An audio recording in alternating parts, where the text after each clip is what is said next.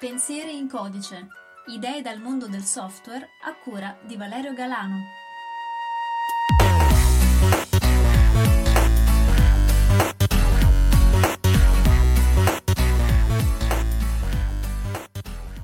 Salve a tutti e ben ritrovati per un nuovo episodio di Pensieri in Codice, il podcast in cui parliamo di argomenti presi dal mondo del software, di internet e della programmazione. Nonostante il caldo afoso e la speranza che il rumore del condizionatore non disturbi questo podcast, proverò a parlarvi di qualcosa che abbiamo costantemente sotto gli occhi, che utilizziamo tutti i giorni, ma di cui forse non ci siamo mai chiesti l'origine. Sto parlando della tastiera QWERTY.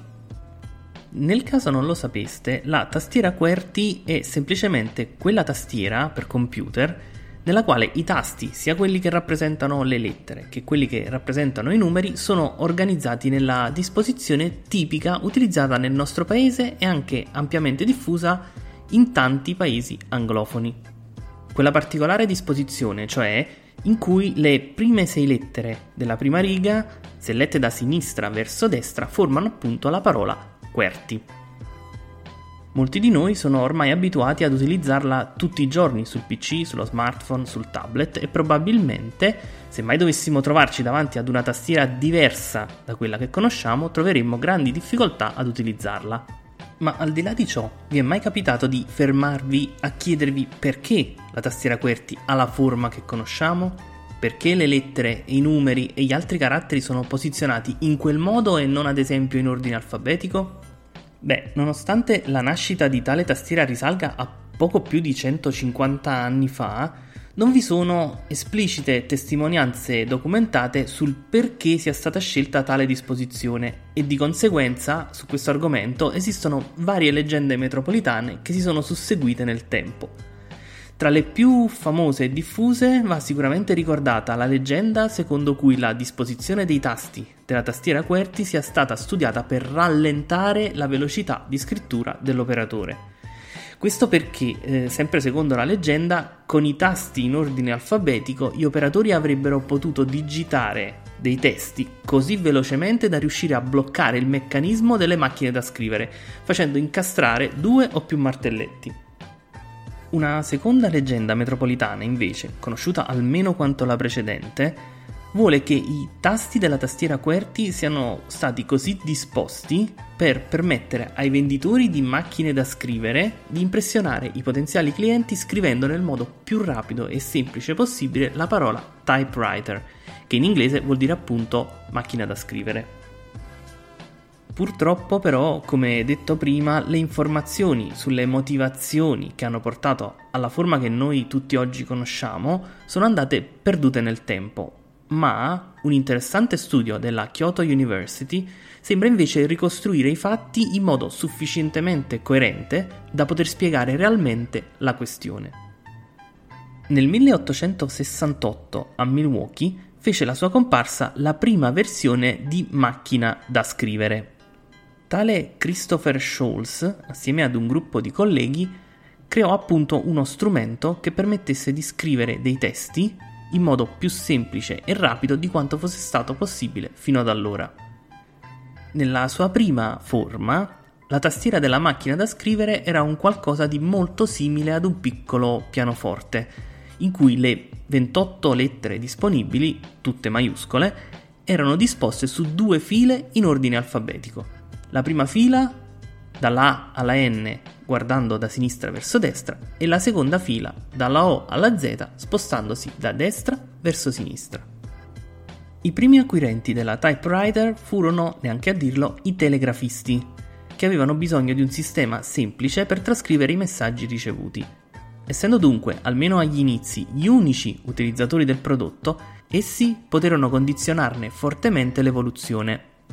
Nel milleottocentosettanta, infatti, chiesero ed ottennero varie modifiche funzionali al loro tipo di utilizzo, come ad esempio l'aggiunta dei caratteri minuscoli, dei numeri e di alcuni segni di punteggiatura, che portarono il totale dei tasti a trentotto disposti su quattro file. Negli anni a seguire la typewriter si diffuse sempre di più nell'ambiente dei telegrafisti e di conseguenza la sua evoluzione continuò ad essere guidata dalle loro richieste. Infatti, secondo Koichi e Matoko Yasuka, gli autori dello studio, le lettere più frequenti, come ad esempio la T, che è la consonante più utilizzata nella lingua inglese, vennero spostate nella parte centrale della tastiera, mentre quelle meno frequenti, come ad esempio la Q, furono spostate ai margini. Allo stesso tempo, a causa del fatto che nel codice Morse, il codice appunto utilizzato dai telegrafisti, la Z si scrive in modo molto simile alla coppia S E, queste tre lettere furono piazzate vicine per dover minimizzare lo spostamento della mano in attesa di capire quale lettera fosse stata trasmessa. Queste e molte altre modifiche furono richieste appunto per velocizzare la scrittura da parte degli operatori e di conseguenza ciò smentisce la leggenda metropolitana di cui abbiamo parlato prima, secondo la quale la disposizione dei tasti fosse stata studiata apposta per rallentare l'operatore. D'altronde, nella trasmissione dei messaggi Morse, l'operatore che riceve il messaggio deve essere veloce nello scriverlo, almeno quanto lo è il mittente, altrimenti rischierebbe, nel caso di messaggi lunghi, di rimanere indietro e perdere delle informazioni. Ad ogni modo, sempre in contrasto con la leggenda metropolitana, nel frattempo che la tastiera della typewriter si evolveva, iniziavano anche a nascere delle figure specializzate nell'utilizzarla e con esse anche varie tecniche come la scrittura a sei dita o la scrittura a otto dita, tutte tecniche appunto che servivano a sfruttare in maniera sempre più efficiente lo strumento. Nel milleottocentosettantotto nasce ad opera della Remington and Sons la Remington Typewriter due, la cui disposizione dei tasti è ormai quasi quella che conosciamo oggi, ad eccezione di poche lettere come la M, la C o la X. Il nome di questo nuovo modello, tuttavia, è già sufficiente a sfatare la seconda leggenda, che vuole che la disposizione dei tasti sia pensata per rendere veloce la scrittura della parola typewriter davanti ai clienti per ragioni di marketing.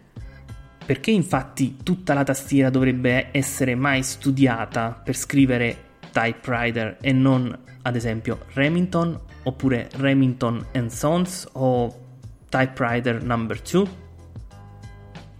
Ad ogni modo, col passare del tempo continuarono a susseguirsi versioni e piccoli adattamenti delle posizioni delle lettere e varie compagnie iniziarono a produrre i propri modelli di macchina da scrivere, con quella che, a tutti gli effetti, è la tastiera QWERTY odierna.